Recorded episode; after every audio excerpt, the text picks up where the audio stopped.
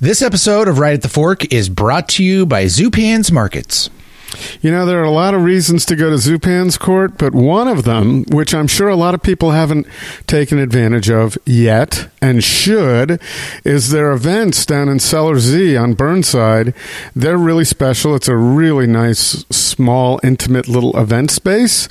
And uh, go check out on the Zupan's website, and you'll see that in February they've got a Champagne, Bollinger, and Ayala tasting on February 8th. And then February 22nd, this sounds fun Portuguese wines in Cellar Z. Very nice. And as we talk about events in February, let's not forget that some of us, not me, but some of us might be doing dry January. And as we approach the end of January, might be running out of reasons or ways to, you know, drink some great drinks and still be dry go to your local Zupans. They've got some great uh, options for you. Uh, in fact, uh, zero proof spirits, wine, and beer available at your local Zupans, including some great stuff out of Hood River. Wilderton uh, uses uh, raw botanicals. Uh, these are spirits neat on the rocks or in a mixer. You can get that at your local Zupans. You know, and it's not a bad idea to continue that past January, right? It doesn't have to be one twelfth of the year. Sure, that one is is doing that. So. Um, just a good idea to check in on that now. Also, some of us will be doing Super Bowl parties, and nowhere better to gather the ingredients for a great party than at Zupan's. And also on their website, you're going to get some recipes too. Um, and that's a great way to put together a super. Oh, wait a minute. Corey, we're not allowed to say well, I we don't have to say the big game. You, did, you, you didn't put the the one word next to the other word yet, Chris. So I think we're okay. Okay, the big game. The big go game. Get your, go get everything at Zupan's. They're the big game in town. And uh, we, we've talked about this a lot. One of the things I love most about Zupans is their website, zupans.com, because they have those recipes you, you referenced, Chris. Um, right now, you can take the sausage of the month buffalo chicken and put it on this nice little slider. It looks delicious. I'm looking at it now, and I'm hungry. Well, then go. Get out of here. Hit Zupans. You you can go to any one of three locations. Where are they? Uh, you got West Burnside, Macadam, and Lake Oswego. And whet your appetite at zupans.com.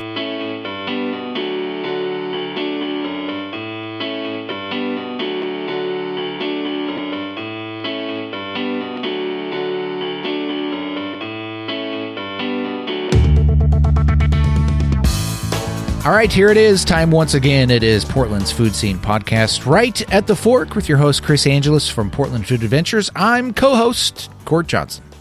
You know, Court, I was sitting in this morning sipping my coffee. Actually, it was some Australian coffee from Victoria, BC mm-hmm. that I was tasting. They have a great kind of, they have a Sydney breakfast spot that would be the, um, you know, not the answer, but it would kind of be like Proud sure. Mary up in Victoria. And I was listening to Van Halen, which somehow yesterday I got into my old Van Halen albums on my uh, on my Spotify, and I was thinking about Proud Mary Coffee's offer right now of a hundred fifty dollar cup of coffee. I don't even know where you can get a hundred fifty dollar glass right. of wine but a hundred fifty dollar cup of coffee that they're offering to people uh, uh, to enter to win to people who buy a thirty four dollar tin, small tin of their. Uh, I think it's the geisha uh, variety. Um, and so my girlfriend asked last night whether she should enter to win that, and I thought, well, so we did a taste test last year of their $35 tin versus I think it was their 70 or $85 tin which comes out to about there's a little bit left over after we make a full pot with that right. tin. And uh, we couldn't tell the real the difference between the 35 and the 85, but given the fact that you know it was a Christmas event we did in in the morning at our house, I thought it was kind of special and fun to do. And you know you can chalk that up to your entertainment your holiday entertainment budget. We did that and it was fun. Now i'm wondering this uh, so that i'm trying i i did a thing i did the math on this. So a hundred fifty dollar cup would come out to like a thousand dollar tin.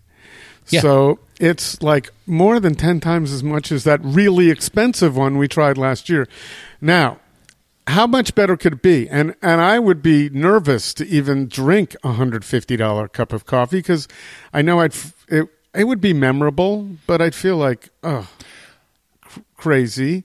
But good for people who can afford it, right? So I just can't be doing that. I guess unless we right. win it. Well, I, but I, but I don't even Um, understand like because it, it's a little convoluted. Is is is somebody going to win it, or do you, what you win is the opportunity to pay 150 bucks because the the quantity is so? That's that's the way I took that as is like even winning it, you you're still not you still have to pay the 150 bucks for the cup of coffee, or maybe they've maybe there's one person that gets it for free through.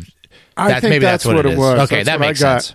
And and because we love Nolan and Proud Mary, we'll invite everybody to go to Proud Mary's Yeah. website and proud. I think it's proudmaryusa.com or check it out. Just just Google Proud Mary and make sure you don't you don't hit the Melbourne Or the Austin. or the Austin, Yeah. Texas. That right? They've Well, this is this is my understanding But- of it, Chris. Just f- so for, from context, who people might be just completely clueless about what we were just talking about. There is every year, I believe, a contest or some sort of of something that takes place where they name a certain gra- uh, coffee the best coffee in the world at, at uh, for that particular year.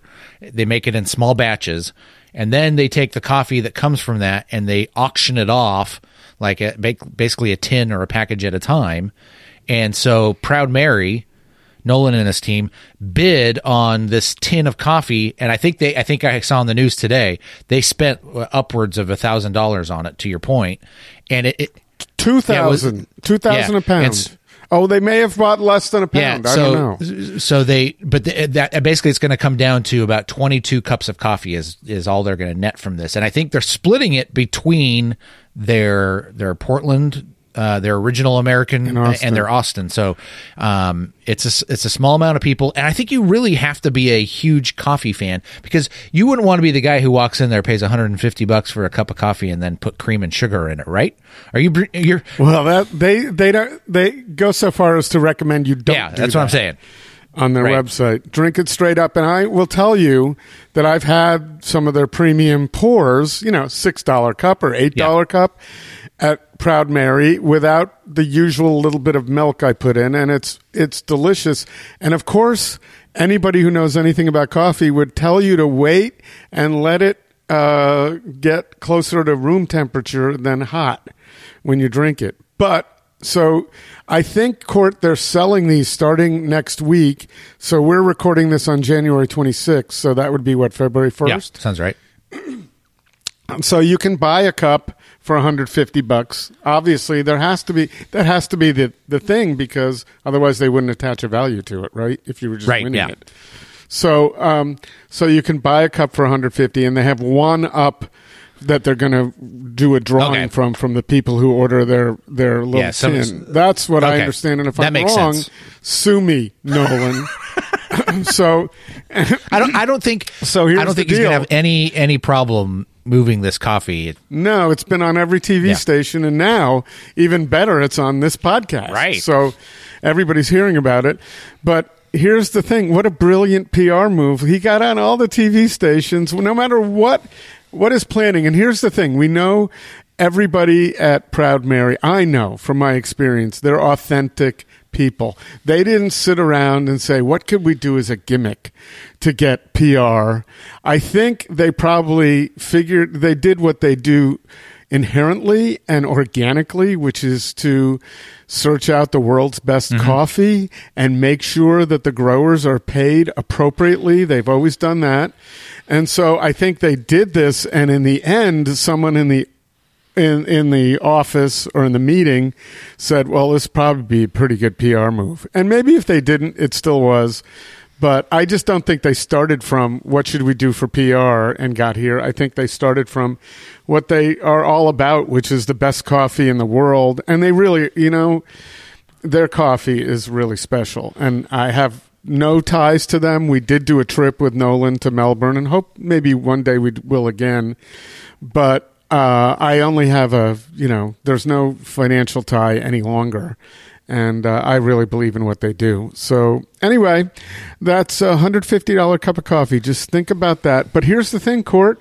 There are a lot of people that that's a drop in the bucket, and they'll just say, "Okay, well, there's 150. Let's go have a, two cups of coffee for 300 bucks, Sure. honey." Right. Yeah. If you can do it. Yeah. So, um, anyway, that's what I was pondering this morning to some old David Lee Roth Van Halen, which I hadn't listened to in a long time. That was nice. So, um, let's get to the the classic episode that we have this morning. The we now have a in Salem, Oregon, a chef and a restaurant that has been nominated uh, for Best Chef Northwest two years in a row in Salem. And that's Jonathan Jones from Epilogue Kitchen and Cocktails. We had him on the podcast, if I remember, a fairly scratchy transmission, audio transmission, because he was on his phone in a Stairwell. in a uh, Yeah. stairwell. Right. So uh, last year to talk about Epilogue Kitchen, some of the challenges they have sustained, and some of the causes that Jonathan has really gone above and beyond, above and beyond, um, promoting and and fighting for.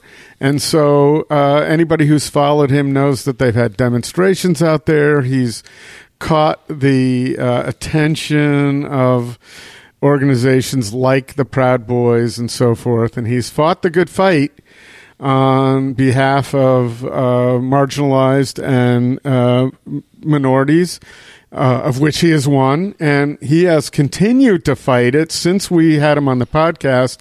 I've seen some, you know, broken windows. He's moved his place, but I think more importantly, in tribute to him and the and the how hard he has fought, he recently got a citation from Willamette University for um, for what he's done to further from the. Uh, it was a Reverend Dr. Martin Luther King commemoration.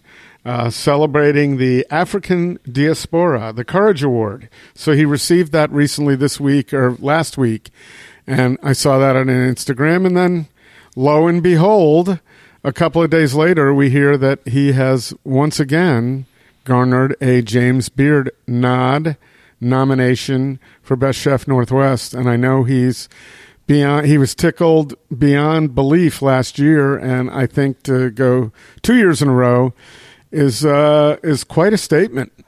No, absolutely, Chris, and I- and I think to your point, you know, now that things have changed for him, it's a great opportunity for us to return to this uh, episode to point out that he has moved locations, but uh, things are still going well for him in terms of notoriety. Yes, and it's good to see him uh, doing so well. We have to get back there. I did take the opportunity to go down for dinner last year, and we'll do it again. And in the meantime, I think we've seen uh, some cool things happening in Salem. So um, we this would be if we're running this as a classic episode, this would be the third episode that has featured a restaurant in Salem. So bravo to our uh, capital city and uh, enjoy this interview with Jonathan Jones that took place last March 2022 and we're bringing back to life here in late January 2023. Right at the Fork is brought to you by Zupan's Markets. Unsurpassed quality from the best meats and wines to local baked goods, fresh flowers, and an extensive craft beer selection. Step into Zupan's and be inspired for your next meal. Food loving customers and local chefs know that Zupan's is the place to find the very best Northwest bounty in Portland. West Burnside, Macadam, and Lake Oswego. Local and family owned for over 40 years. Zupan's Markets. Ringside Steakhouse. For over 78 years, Ringside has been providing the best steaks and has been the home of the beacon of great hospitality in Portland. Make a reservation today at ringsidesteakhouse.com. And while you're there, sign up for their mailing list to be the first to find out about exciting specials and events going on at Portland's beloved Hallmark restaurant, Ringside Steakhouse. Portland Food Adventures. It's your opportunity to travel to the world's most celebrated food destinations with right at the Fork host, Chris Angelus, and some of his favorite chef friends. Check out PortlandFoodAdventures.com for exciting and delicious itineraries to Spain, Italy, and elsewhere. Stay in great hotels, eat incredible food, and leave the planning to Portland Food Adventures. And by In Oregon, flavor is not just about food, but about character, freshness, and sustaining this beautiful place. Our fishermen continue to work hard to bring that flavor to all families who care about good food and healthy eating. Oregon Dungeness Crab, the flavor of Oregon. So we are uh, we're speaking remotely with Jonathan Jones of Epilogue. How do you actually refer to it? Epilogue Kitchen and Cocktails. Is that it, Jonathan? That is correct. Yeah. Oh well. Uh, we had the nice experience after reading about your good beard fortune, James Beard fortune, a few weeks ago of saying, "Hey, let's see what that impact was on the restaurant." And I just went to see what reservations might be available on Saturday night, and I think we got in under the gun because when we finally came, you were packed, you were busy, but we were able to get a reservation on a Saturday night. I think four or five days in advance. I'm guessing that's not the case now. Congratulations on your third anniversary. You're doing a uh, tasting menu, it appears, for this week for that, and that's sold out. Yeah. Yeah. Actually, we, we sold that out uh, yesterday. Um, and realistically, we probably sold it out the day before. Um, I just didn't look at the computer for like 12 hours. so so it kind of kind of got up on us. But yeah, it's been uh, it's been quite a wild ride since since the Beard nomination, um, the semifinalist announcement, and that has been you know it's been pretty amazing. We're still riding that. Have you seen a lot of new faces that you had seen before?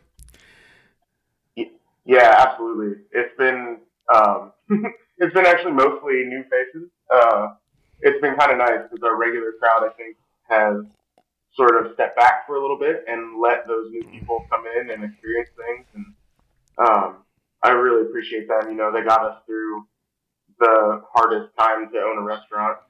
Um, you know, when we went to takeout only, they were there to support us, and they've been they've been a lot of them have been with us since day one. So uh, can't say enough about the the customers we have and how supportive they've been. I would imagine it's a little bit uh, of a conundrum because they're stepping back, the people that supported you, and now you've got some.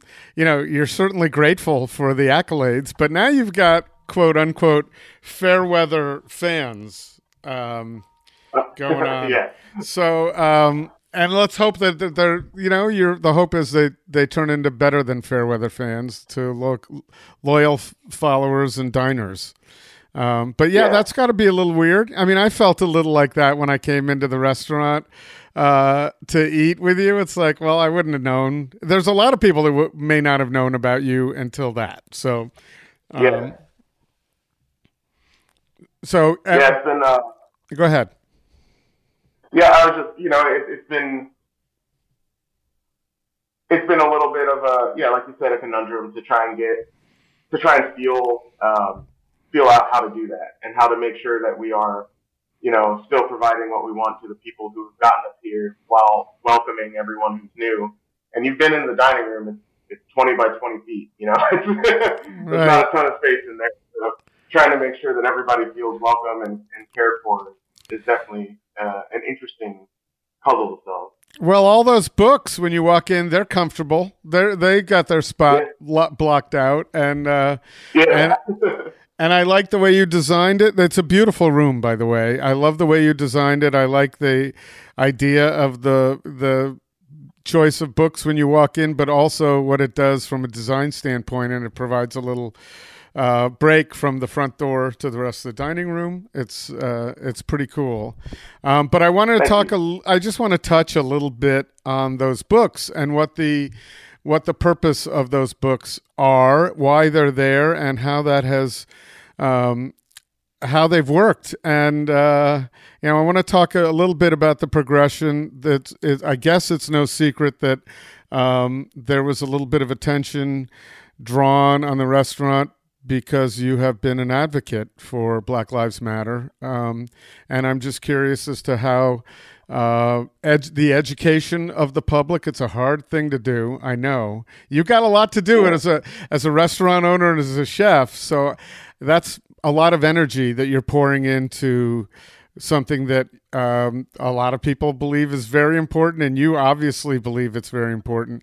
How has that? Uh, how has the? I'm sure the people coming people coming into the restaurant are receptive and are working on it. Is that the case? Yeah, that's that's definitely the case. Um, so we've we've been into books. My wife and I've been, you know, we're we're nerds. We're book nerds. Have been forever. Um, and reading and literature and you know self education has been a big part of my life for a long time. And um, the library really started when we were having conversations with some city officials. And it was you know they were pretty hard conversations right after the, the george floyd protest started. And you know, conversations about race relations and, and how they got to where they are and the historical um, issues of of systemic racism as well as just sort of individualized racism. And very quickly we realized that I realized that there was a pretty big disconnect between the the level of just personal experience, but also education that I had and what these elected officials had. And one thing that sticks in my mind is that um, I brought up truth and reconciliation as a concept that you know that Mandela and de Klerk were using um, to try and sort of fix quote unquote uh, apartheid and, and to get uh, South Africa out of out of that quagmire. And one of the elected officials that we were speaking to had never heard of that concept um, and actually didn't really know what apartheid was. And that was sort of this, this aha moment for me. I was like, okay, we can't have productive conversations about any of this without having some sort of basic level footing. Um, and so I already had a ton of these books and, you know, we had at the time an empty dining room because we were just doing takeout. And so I just took our, at the, it, it was a, our hostess stand that was just sitting there covered in takeout boxes and just converted that into a little little library to put up front and um, announced that it was there and very quickly it got really well received because the public library was also closed at the time and so people who were trying to find a way to educate themselves about what was for them like pretty new right it was a lot of white people who had never had the experience of racism who had never had to think about it in any deep way. And now they wanted to. Shown this thing. They were, you know, their hearts and minds were open and they just needed the opportunity to, to pursue that before it, before it went away, before like the, the impetus left. And so striking while the iron is hot situation, um, putting that library together, announcing it was there. It's free. Um, we do, you know, we require deposits, but that's just to cover if something doesn't come back and it's refundable when the book does come back. Um, and it has been, you know, one of our proudest moments actually has been that educational piece. Obviously, I'm in this because I love to communicate via food, but my whole life has sort of been around how do I how do I communicate my experience and how do I help educate in a productive and like a, a caring way. And this, the library, plus all the, we have literature that we've also created that's just sort of like compilations of other books and other resources. Um, and those have been really well received as well. Uh, you know, you you touched on something that obviously hit me. I'm a white guy. I'm older. I grew up in a fairly, you know, in the Northeast. I when when this all happened, and it's interesting that we say when this all happened because it's been going on for a long time. But when George, the George Floyd incident happened, it caused a lot of us to think about how how we viewed race relations um, and then there's the second part of that, what we would do about it. Um, so, uh, you know, one of my feelings was it's a long, as you say on your website, it's a long process. It's a marathon because nothing's going to change overnight. You've got the people who are receptive to the message and want to learn about it. And then you have some people that will never pick up a book and will never change. Yeah. And so you're kind of working on the middle ground, right? I would think you're working on those people in the middle to help educate them and maybe change things on the the side that isn't going to change at all so to make people aware. It's a long go and i know you know yeah. i remember when it first happened i have some african american friends and i was very uncomfortable with discussing it because i just didn't want to say the wrong thing and i still kind of feel that way. Coming up to this interview with you i just don't want to say the wrong thing um, and i but i uh, i understand that you are sympathetic to that too because I could see it in yeah. what you were writing. So it's kind of like we're all in this together, but we're coming at this from a different angle. And then, you know, I feel I felt guilty all along that I haven't taken action enough. On the other hand, you know, there's there's different degrees of action, so people have to decide on their own what they would do. But I think Absolutely. it's I, I think it's great that in your words here today and there, it indicates that you are um, you understand. There's there's feelings on both sides, and we just need to have a meeting of the minds. Reading is a great way to do that, I think, and I I, I commend you for taking that uh, that approach. It's not the only approach you've taken, I'm sure but uh, right. I, I, commend yeah. you for that. That to me is a smart approach in getting discussions going, and more importantly, thoughts. So, um, yeah. So that's yeah, and you know, oh, go, go, ahead. Uh, just one of the one of the things that has come up with that, and it was a hard learning curve for me, um, was to to learn how to spot the difference between someone who wanted to learn and someone who had no intention of learning, had no intention of becoming a better person, and how to sort of because one of the, you know, the, the former is someone that I will spend a lot of energy on. And the latter is someone who I have learned to not spend. what? And, so I'm curious, what are some of the, uh, what are some of the tells on that?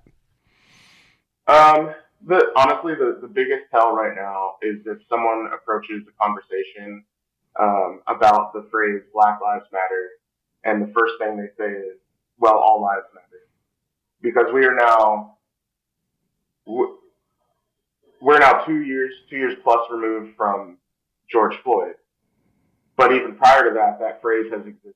And if you haven't taken the time in the five-ish years to understand why the response to Black Lives Matter is your is to first say that they don't, then like I don't have I don't have energy or time for that. And and I know that what you're doing is faith argument, and and what you're trying to do, you're not trying to learn, you're not trying to you know grow your mind a little bit. You're you just have your position and you're staying there.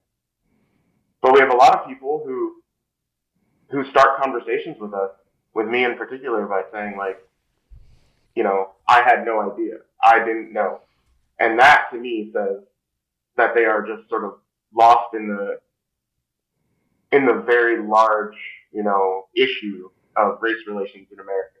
And that's someone who actually, like, as hard as those conversations may be, that's a conversation I'm going to have 100% of the time. And yeah. so that's, honestly, that's, that's sort of the biggest tell. right. I, um, I don't think I ever used that phrase, and I'm not being defensive in saying that, but I knew when I heard very quickly when I heard people say all lives matter that they weren't getting it, that they weren't saying this is time to, um, you know, this is time to acknowledge that this is not about, this isn't about white people. This is about acknowledging what has been going on. And yes, Jonathan, it was a learning experience because those of us who aren't in your shoes may have over the years understood that that we had advantages that you don't have as a as a people.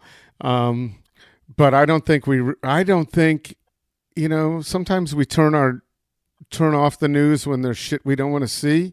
And over the years, it maybe wasn't even covered. But boy, in the last couple of years, it if you're not watching the news, if you watch the news and you don't think there's some shit going on that has been just awful, and some of the outcomes of the in uh, in court cases are just absolutely uh, unfair. Um, then uh, then you're not paying attention, and I guess that's Yeah. uh, that's a big part of it too. So um, And there, there's no shame in not knowing.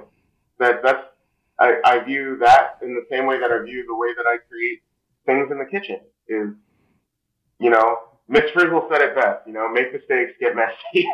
that's and that's the only way to approach food. It's the only way to approach trying to understand the complexity of our society. You know, like it's gonna be messy, but you got to do it.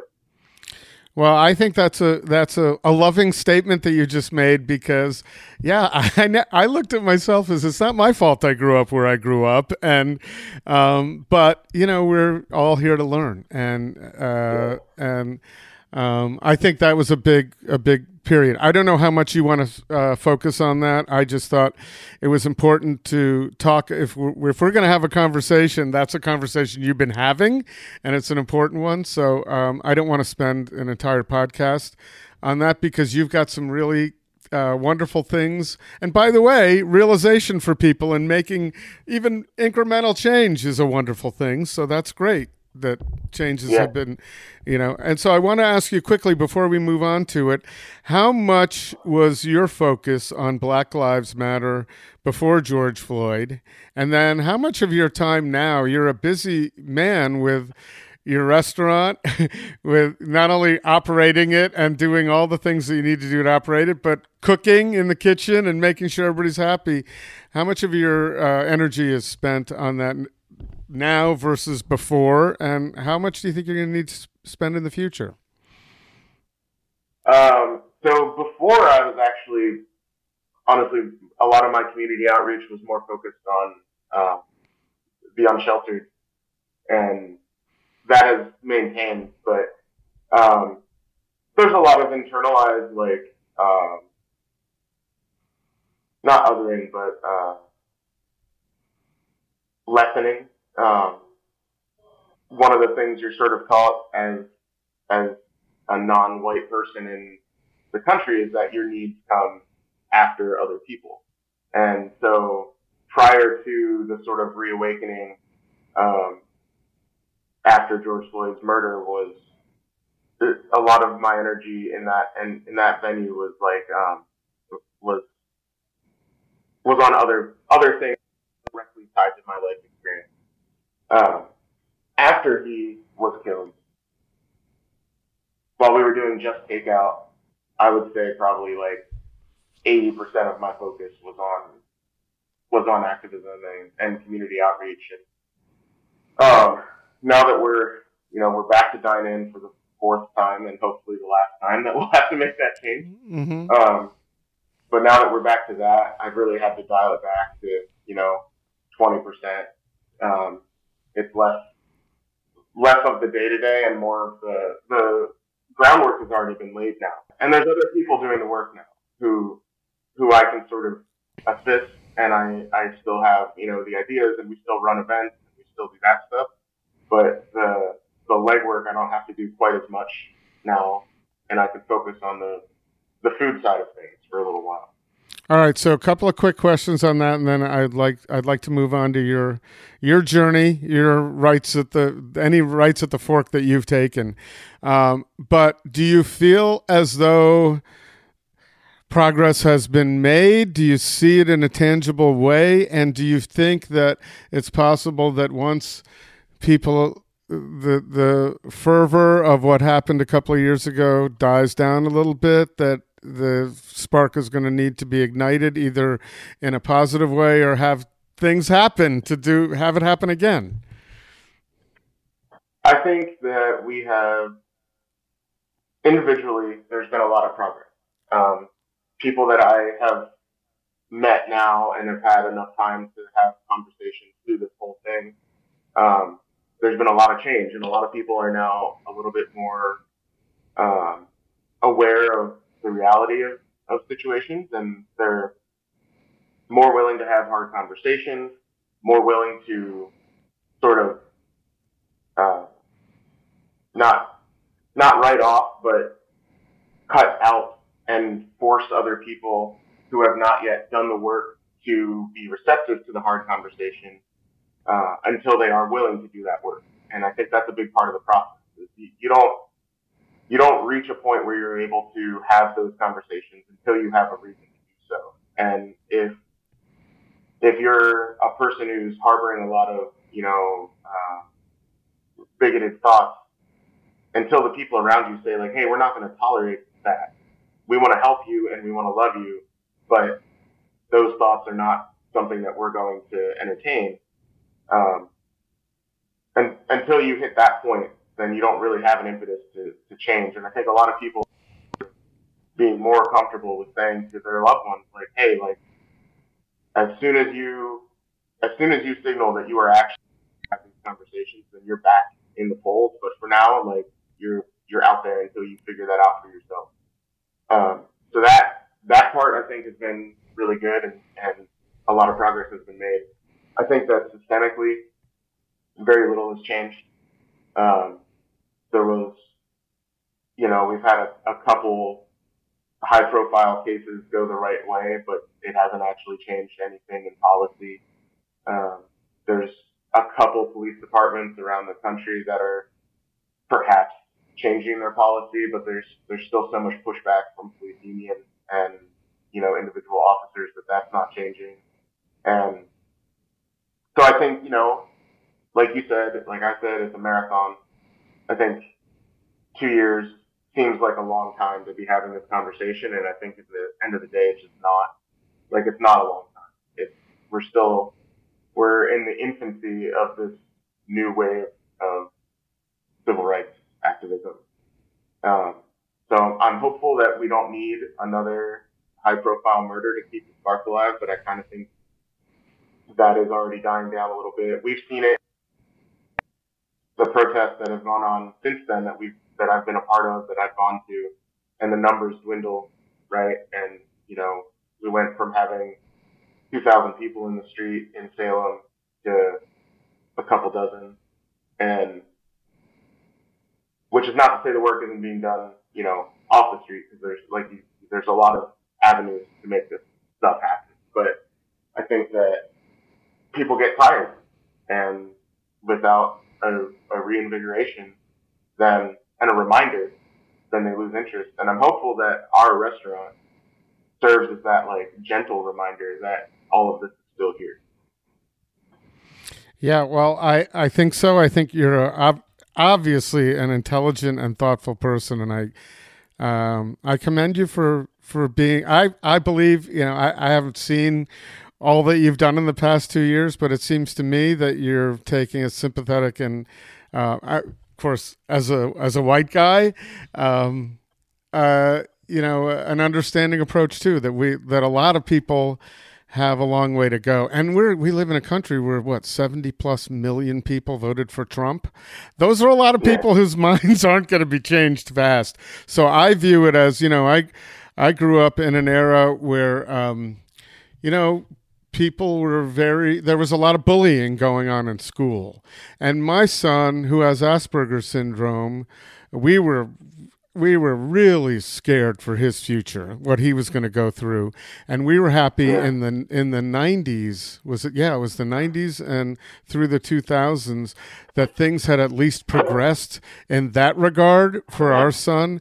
So because because let's face it older people with entrenched values move on, and then younger people with who have uh, more open minds um, and are taught differently from a younger mind take hold in society. So it's going to take, I would say, in 20 or 30 years, maybe we won't have these challenges or as many. Who knows? But um, but I think you know over time when you have different people making decisions and acting on things, we'll we'll definitely see a difference. And folks like you won't have to work as hard doing it, and everyone. I shouldn't just put it all on you. Everyone. so it's a collective effort. So. So let's talk about COVID. No, I just thought you're celebrating you're celebrating your third anniversary and couldn't have picked us uh, I don't know. You know, I think in the long run you're gonna you may be stronger for it all, but wow, to to choose yeah. to open in 2019, um, and then a year later have all this stuff happen, uh, COVID, and then everything else. You know, you've swung the heavy bat. You know, proverbially when they uh, when the on deck batter is swinging the bat with a donut, and then they get up. I I'm hoping yeah. that's the case. So you're just going to be killing it and when we come out of this. Yeah, it's uh, we definitely are hardened now. Um, the the crew is definitely sort of um, kind of always waiting for the other for the other shoe to drop. Um, there's a there's a bit of a I don't know trepidation, a trauma response to having to constantly make changes during that period when we were to takeout, and then tentatively we did dine in, and then we shut it down again, and then we reopened it, shut it down, and reopened. And so now it's like I think it's going to take a little while before we're just sort of like used to things going smoothly. um, but yeah, we are we are now very well versed in how to make those changes and how to do it quickly.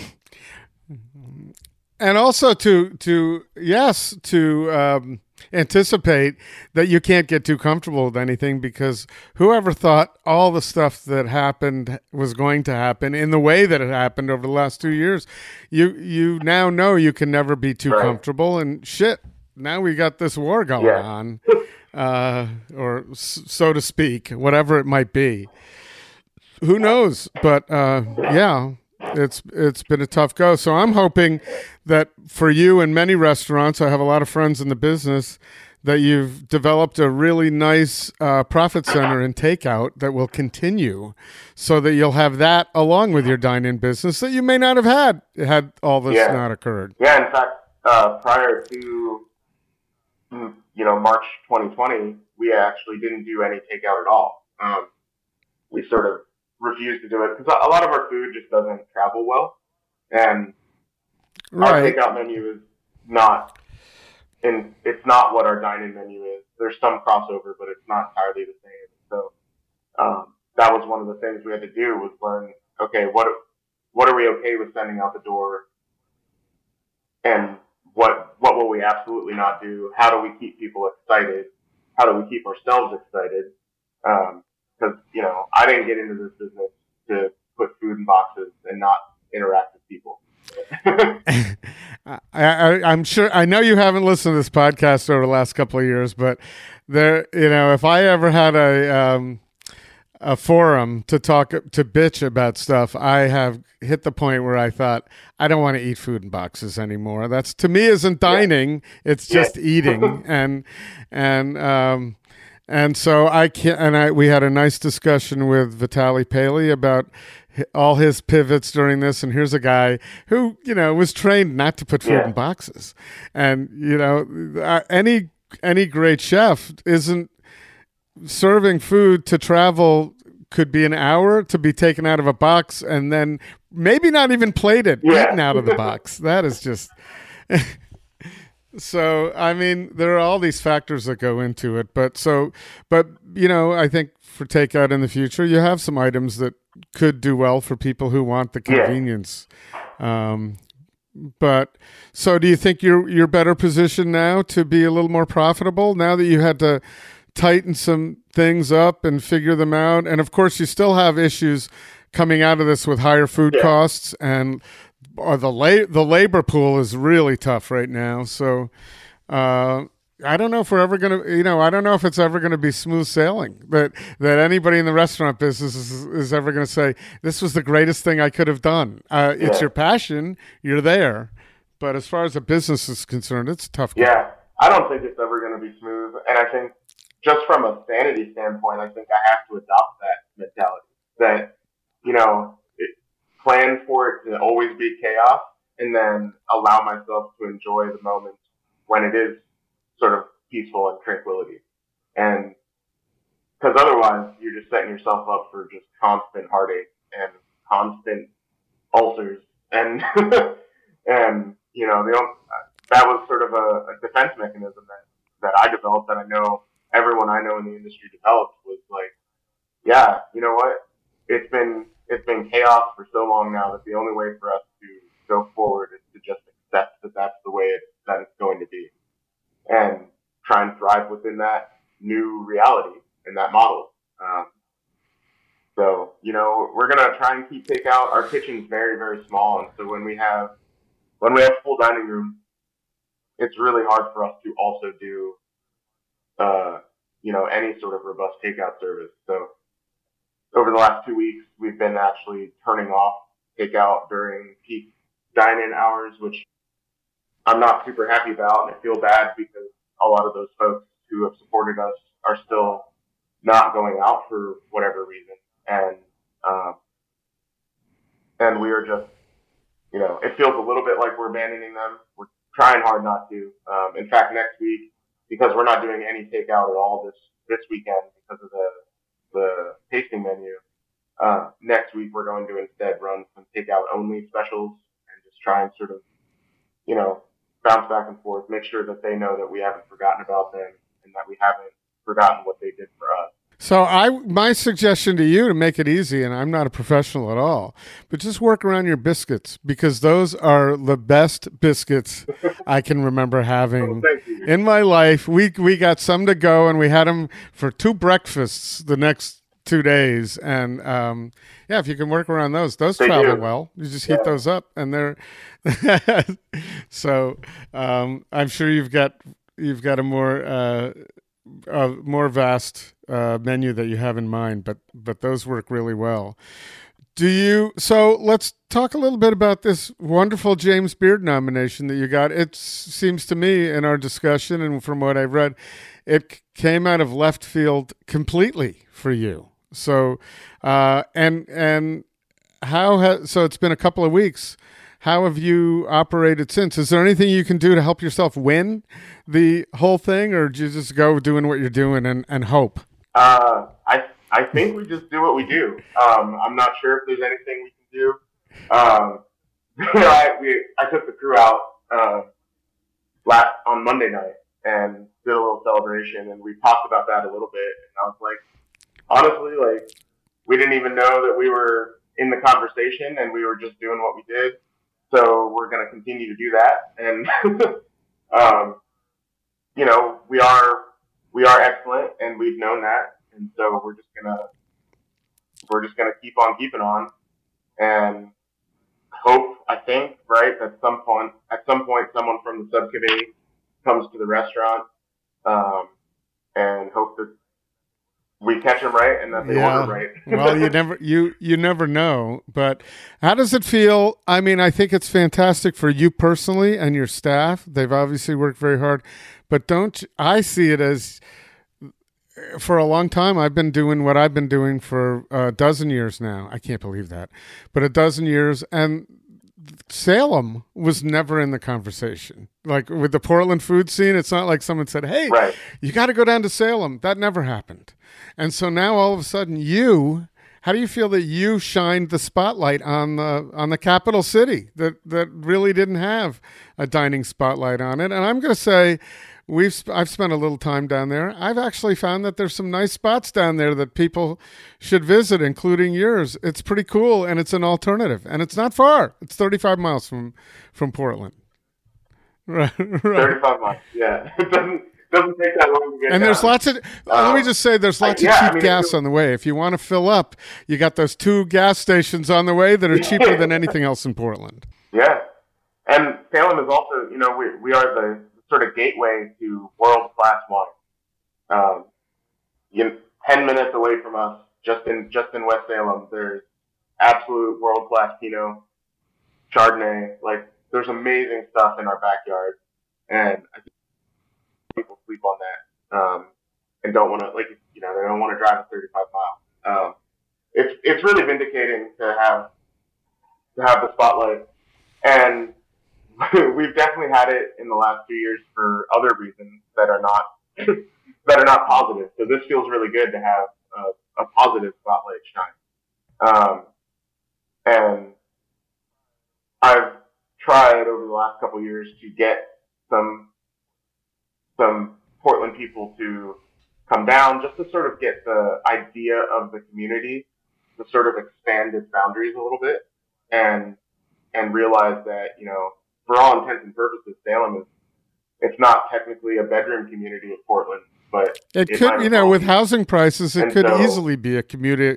commutable situation for people into Portland. But I agree with you. You know, I've right. lived on the coast for eight years now, and when I I moved to here, I moved to Oregon from Connecticut, and I always thought, of course, I thought Portland was very was an incredible place in so many ways, having to do not only with food but so many different things.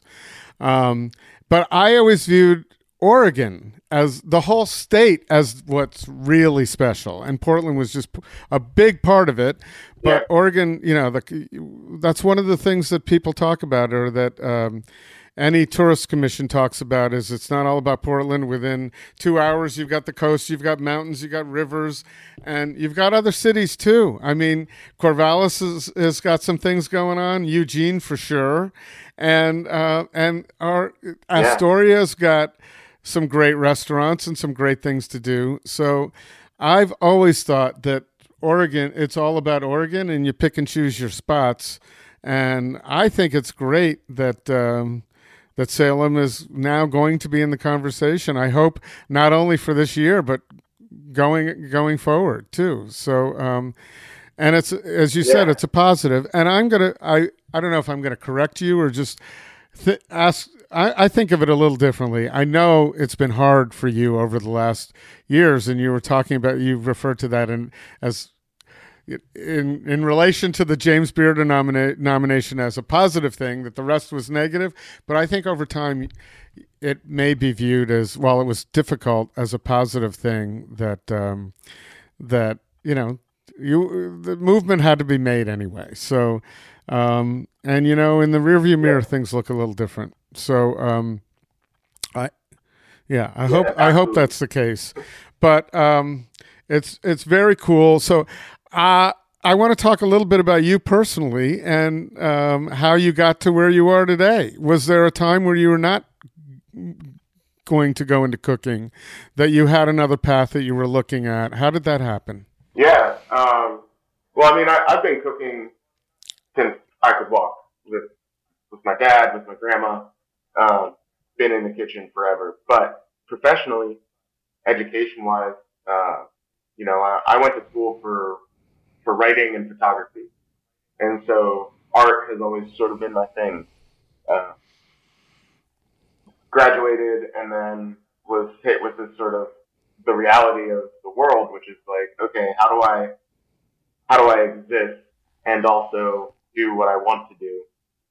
And and where'd you go to school, by the way? Uh, where'd you go to school? Uh, I went to school in uh, in Vermont at Marlboro College, which is sadly now okay. not in not in existence. Uh, it was. Oh, that's too bad. It was bought by uh, Bard, I believe, and sort of yeah, that sort of thing happened. But um, I didn't know colleges bought each other and either. then sucked them up and, and made them theirs. Uh, Wow! So there, there was a there was a Putin in, at Bard yeah. who decided this is this needs to be yeah. ours. Yeah, that, I didn't I didn't realize that was a thing that could happen either. okay. Um, yeah, it was a, a wonderful school, wonderful education. I learned learned a lot of things there. Um, but is that where you grew up in Vermont, or did you end up at that school? No, I ended up there. So I'm I'm originally from Southeast Pennsylvania, just outside of Philly, um, and then went to high school in Wisconsin, uh, just outside of Eau Claire.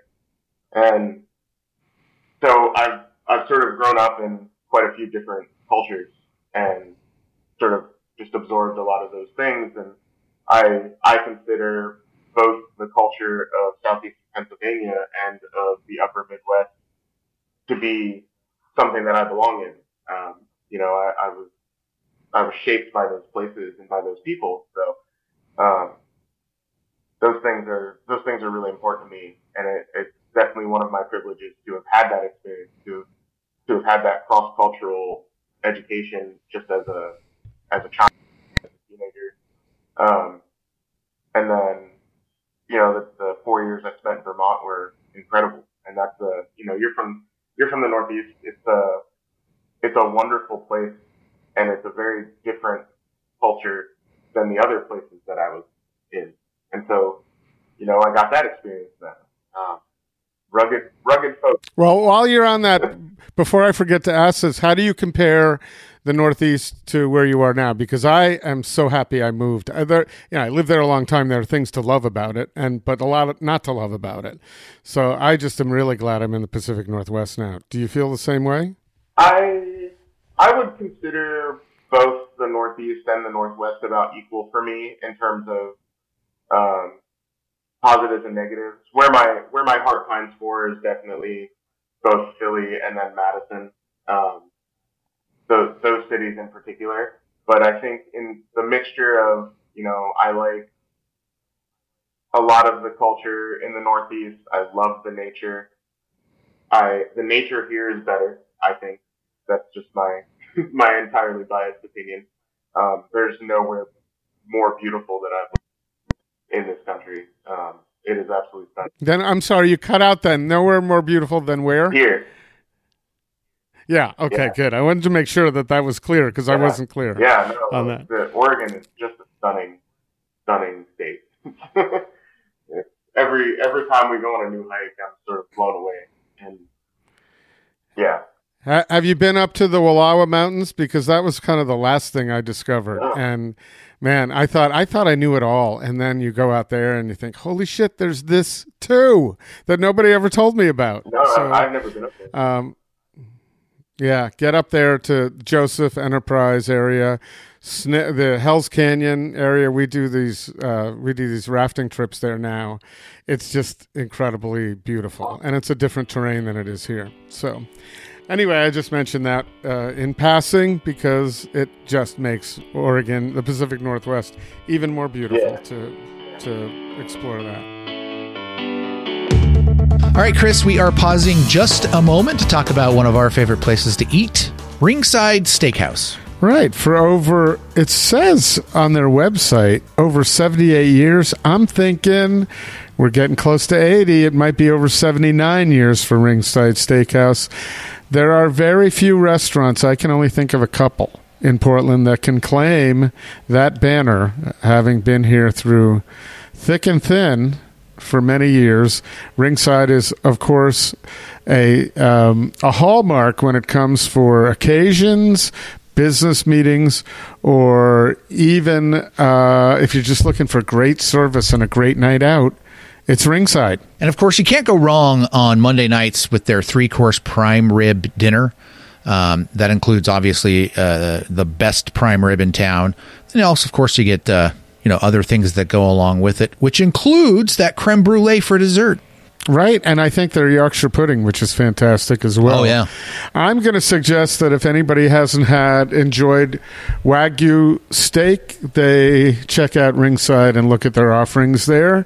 Um, yes, it's a premium experience, but it's well worth it if you're a steak lover and want to try something out of the ordinary. Ringside does uh, a fantastic job sourcing their Wagyu beef from Japan. And speaking of out, Chris, we should point out that uh, may- maybe one of the great things that might have come from the pandemic is that takeout is still available at Ringside Steakhouse, something that wasn't available before the pandemic. Right. You can order it up to an hour ahead of time, up until 9 p.m. You just uh, go to the Ringside's website, order a fantastic meal to enjoy at home. It'll be better than whatever you have planned, and pick it up an hour later.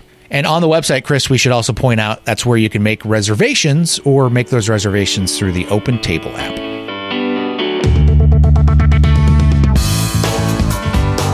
So you learned to cook then, and is, so you went to school, and then you got out, and you, as many do, they realize they have to uh, support themselves and end up in the restaurant industry. Is that how that happened? Yeah, it was a it was a little bit of ending up there and always wanting to have been involved in it.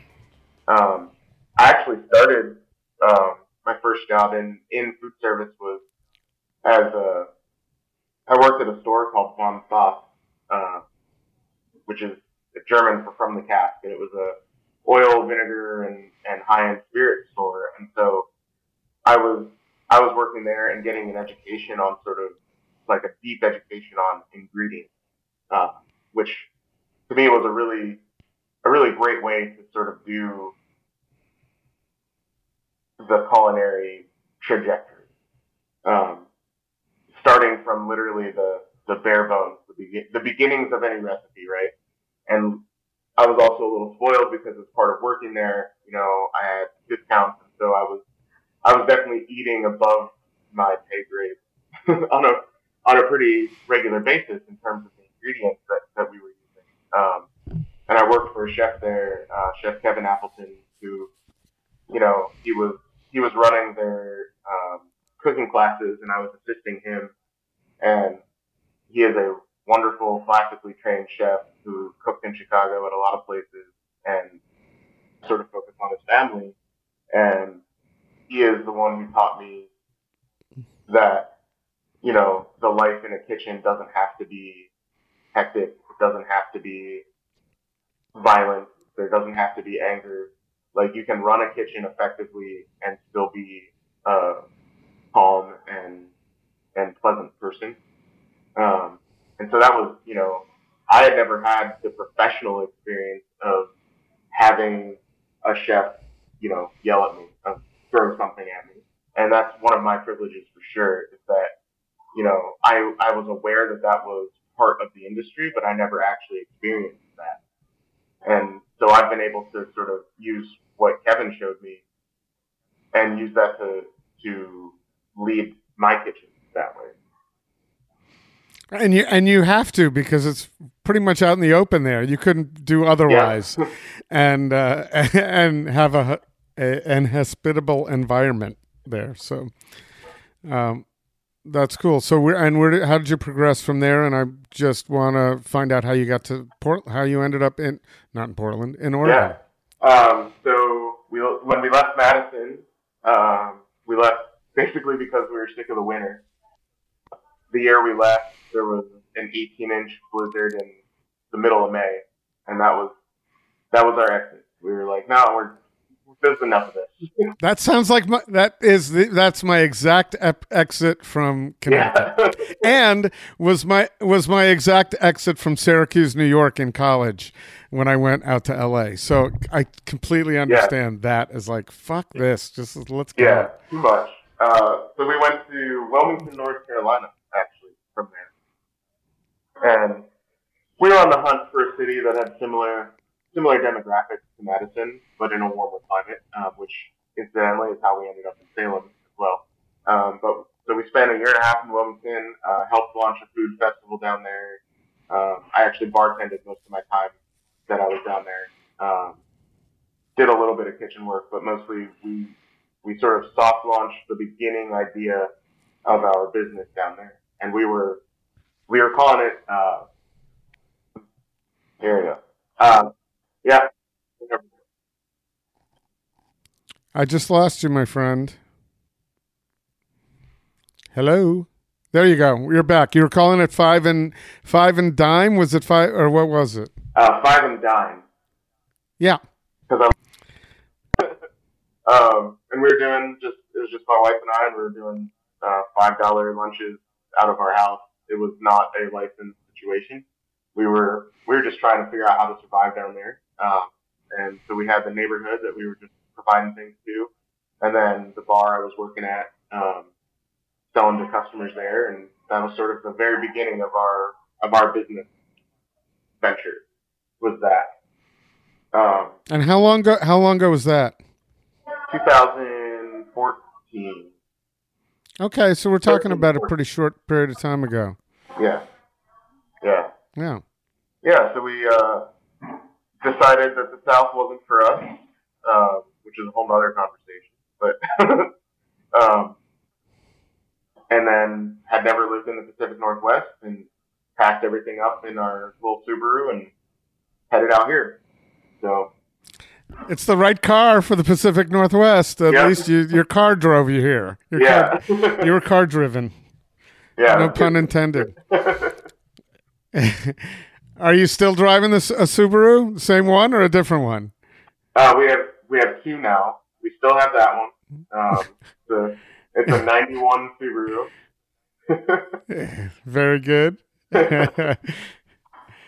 well, good. So you're fully entrenched. So, Yep. um, and it was a it was a little bit of a journey in Salem. You bounced around a few places and then did pop ups and opened where you are now. And before I forget, I want to say because you touched on it before, as far as Salem being a gateway to incredible wines, I loved, and I don't say this to a lot of people. I loved your wine list. I thought it was it had a beautiful selections, but it was just done so nicely, and it was it was so presentable and so welcoming that it was kind of hard to choose. But I just I oh, just thought I'd let you know. I it's not something I tell people. Thank I you. say that too a lot. Uh, that, means a lot because I spend a lot of time on it, and I try really hard to sort of break down this barrier in wine that people think that it's for a particular demographic, and that there Mhm. has to be this price tag attached to it. And one of the one of the things we're proud of is that we will get college kids who come in here and order wine. I don't know anywhere else I've seen 22 year olds order wine at a restaurant because it's Mhm. expensive or it's terrible. and you know, we we have a lot of varietals represented, a lot of regions represented, and it's it's most of it's at a price point that like, yeah, you can experiment. You can go. You know what? I've I've never had a Schwishway blend, but I'm gonna try it because it's you know it's only nine bucks. Um, Right. So Yeah, no, that wasn't the only appealing factor for me. It was just the way it was laid out. There's a lot that you're doing that, you know, uh, might be subtle, but it just lends itself to the experience. That's always been my thing about restaurants is the overall experience and and your um, your wait staff was just ex- extremely friendly. Everything everything to me was was really top notch and um it, and, and I'm talking about in regards to world standards, not just Oregon, because I think there are different standards here, Yeah. slightly different standards. but no, I, I I commend you, and I think that the uh, the beard nomination was was uh, very worthy. So so I love the fact that you had your pop ups called Prologue, and now your Epilogue. Does that not leave you anything? Do you have to have a second epilogue? Does that what does that leave you for your future? You're already doing your epilogue. No, so uh, you know, if we do something else, we'll, we'll probably um, start a new book, basically, um, new model, and and go from there. But what we really want to do going forward, if we can find a space for it and the time to make it happen, is our original vision was to eventually have prologue and epilogue operate in the same space. Um, one is one is pastry in the morning and afternoon, and then epilogue more bar focused. So um, that's our goal is to get them both operational under the same in the same building. But we want to buy a building. Um, that's like pipe dream down the way down the road. But I'm tired of renting. Well, I would say uh, a beard nomination might help you draw investors, right? Yeah. Not only now, but in the future. Just the fact that you have that on your resume is, uh, you know, you've got you've got a lot of folks, um, yeah, in the state, north and south, who have some money who might want to invest in a restaurant. Whether you want to be dealing with them, that's another story. but uh, but there's money. There is money out there. There- There's more money than I could imagine in the st- in the state to uh, Yeah. to generate that. So that's cool. So um, uh, uh, but let's talk a little more specifically about how you got to Epilogue in Salem. I'm curious about that. Yeah. So Or Prologue. So landed here, and again, we were just sort of trying to find some spaces to get an income so that we could keep a roof over our head. And I ended up at uh, Santiam Wine and Bistro, which is one of the very few bottle shops in town. Uh, it's a great bottle shop, and she has this little kitchen and hired me on Halloween. I actually I went in there. It was a very strange experience. Um, I went in just sort of dropping resumes, and they were all in costume. And I I kind of forgot it was Halloween. I'd just been on the grind for a couple weeks, like trying to figure things out, and I completely spaced that it was Halloween. So I went in, and I was just like, "What? this is very weird." And I like, uh, it was Addams family and so Debbie, the owner, was I want to say she was Morticia, and so I like, and so I like handed my resume to Morticia Addams, and then she, that day they were short staffed, and she's like, "Well, can you work right now?" And I was like, "Yeah." So got this job there, and she gave me a lot of. And did they call you? Did they call you Grandpa right right away? Although I might be in the Munsters realm there. It may not be the Addams family now that I think about it. Yeah, it was it was uh, it was a very surreal experience. They it took a while for them after that to for me to feel like well, one I couldn't remember their name because my first my first interaction with them was them in total costume, and so I'd meet them, you know, the next like two weeks, and I was like, okay, you are not Morticia. Yeah, I have to try and, and try and get that. But Debbie, Debbie was really nice to me and really gave me a lot of freedom there. Um, I started running Friday night specials out of that that little kitchen there, and uh, we did some really some really amazing wine pairing dinners with some great producers. Um, and I worked there on and off for quite a few years, uh, four or five years, and then I helped launch uh, Taproot, which is a bar here in town.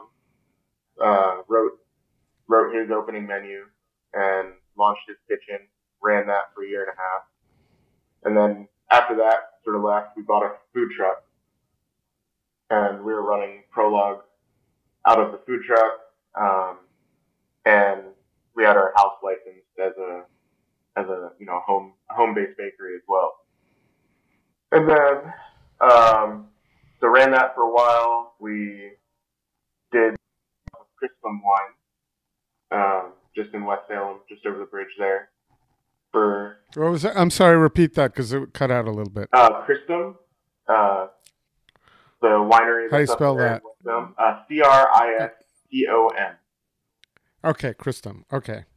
Uh, absolutely stunning, stunning wine. Great people, and they were kind enough to let me sort of park the truck up there on weekends and do my thing and experiment with a bunch of stuff. Um, I had actually been a harvest chef for them the two years prior to that, so uh, that was a wonderful experience as well. That was, if I had the time, I would do that again in a heartbeat for somebody because that was, it was so fun getting to know the harvest interns and you know hanging out with them while they were doing their thing and then nourishing them at the at the lunch and dinner hours and so that was really fun um, and then we flipped the truck to a model with a brewery that was in town called Salem Ale Works. Uh, they expanded, and when they expanded and moved, we were their sole food provider. And so we did sort of more northwest focused cavern for about a year and a half. That was a blast. Um, and then when that closed, we just that summer. So we our contract ended. We we stopped that, and then that summer we just started looking for a space and jumped right into this. This our our location downtown just sort of came on the market at about the same time, and you know happened to be in a position to be able to, to pounce on it. And so here we are, three years later. Fantastic. Um, uh, have you had any?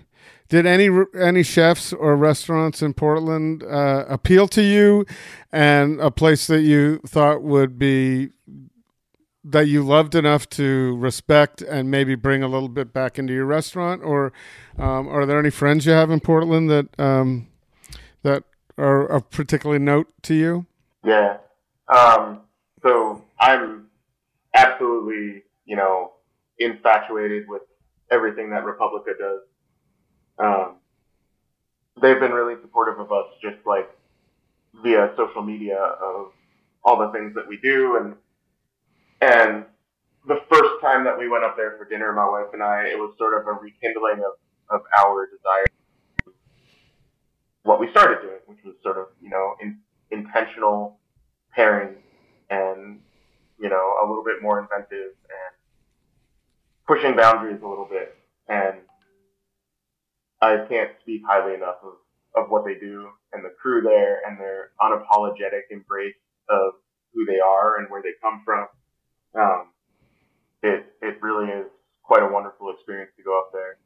I also love and their time and their timeline mirrors yours or parallels Yeah. yours yeah, uh, too. They opened right before this all the shit hit the fan too. yeah, yeah. So they're just you know they're definitely something that we look up to quite a bit, um, and it's quite an honor to be obviously different categories, but to be on the list in the same time as them um, is quite something for us. And there, honestly, there's a lot of bars up there. Um, I'm that are just they're just doing it right. Um, we just went to Rum Club last week. That place is awesome. I love it there. Um, You know what I love about your saying that is that one of you know every a lot of people entrenched in the food world are always looking for the shiny new thing, which by the way is you and Repu- Republica. Yeah. Uh, but the places like the Rum Club have been there forever, and it's harder for them to get noticed. The only way they get noticed is being consistent and having a strong enough following to have lots of people recommend them and keep going back. So, Yeah. Rum Club is definitely one of those spots that's been around for a long time, and and uh, I love that spot. It's a it's a nice one for you to point out. yeah. Yeah. Well, good, and obviously, um, uh, a strong bar program and wine program has had a lot of influence on what you do, because it's you know it's not only about the food where you are, the cocktails uh, are a big part of it, and and uh, the wine program too. So, um, I'm you know one of the things that i one of the reasons we're doing this podcast and one of the reasons i the chief reasons i started portland food adventures which by the way the seed of it was like uh, 12 years ago Wow. yesterday uh, at a Oh, at a really? restaurant in south Car- a restaurant in south carolina where i had the food of this incredible woman named di who was serving the food her grandmother served on slave pan- plantations. And I ate her food, and I said to her, uh, I was the only one in the restaurant. And uh, she asked me where I was from, and I said Portland. And she said, Wow, I heard that's an incredible food scene up there. This was uh, 2011, maybe? No, 2010. And um, and I sat there eating her fried chicken and her okra and everything and thought, man, if she's heard about this, there's something to this Portland thing. Maybe I should start a way of promoting all the great folks I've met up there. And that's how this started. But to bring this full circle, um, one of the things I've always had interested in, I think you guys are our rock, I hate to use the word rock stars. I used to say our sports celebrities because Portland only has basketball and maybe now soccer and maybe now soccer. But I come from a place where you know we had two football teams, two baseball teams, and I've always thought our chefs are our really it's a really cool thing that you can you can get close to chefs here which in Connecticut you could not do. They were back in the kitchen and you didn't get to see them or talk to them. And here you could have a relationship with them. And um, I've always felt that's really special. And you know this podcast today makes me realize you know you talked about things that rekindled your or just re-energized you I love the fact that we can meet someone like you who's uh, a thoughtful person and that I can, in my way, help um, showcase you as a person and your talents to other people and hopefully uh, result in e- excellent experiences for people. That's what it's all about. Yeah. Is that if they can get down there and learn something new today that they hadn't learned. So um, I didn't know if there's anything I missed that you perhaps wanted to talk about. Um, and, and I know we've taken more of your time than I than I asked you for. So um, I and I know you're busy. It's today is Wednesday, and you've got your tasting menu. Does that start today or tomorrow? Tomorrow. Tomorrow. Okay, so today's prepping and all that. Yeah. So Yeah. Jonathan, I really appreciate the opportunity to uh, have gotten to know you a little better. You know, we had a five minute chat when we came into the restaurant. This is an hour, and Yeah. uh, and now everyone gets to benefit from uh, hearing how you think too. So um, I really appreciate it. yeah, no, and I hope every I, I hope a lot of people make that drive down to uh, to try Epilogue because it's absolutely worth it. Hey, I've been trying to tell people about places on the coast. That's an uh, that's two hours. This is thirty five minutes down to Salem, and uh, and there and you know what? There are a lot of people who are going to go down there and go, "Hey, this city looks pretty cool." Yep. So um, I think that's a good thing. So uh, th- thank you very much. I sincerely appreciate it, and uh, I hope to see you soon. And, and maybe down the road when we start doing events again, I'd love to chat with you about that too. I think uh, Yeah. Maybe a maybe solo or a collaboration would be awesome. Yeah, please do. So great. All right. Well, thank you. Good luck on your third anniversary. Uh, maybe we can talk again coming up to your fourth anniversary and see how the last year has gone. Awesome. All right, man. Take care. Thanks. Right at the Fork is hosted and produced by Chris Angelus and Court Johnson. Connect with us on Twitter and Instagram at Food Podcast PDX or on Facebook at Right at the Fork or online at rightatthefork.com.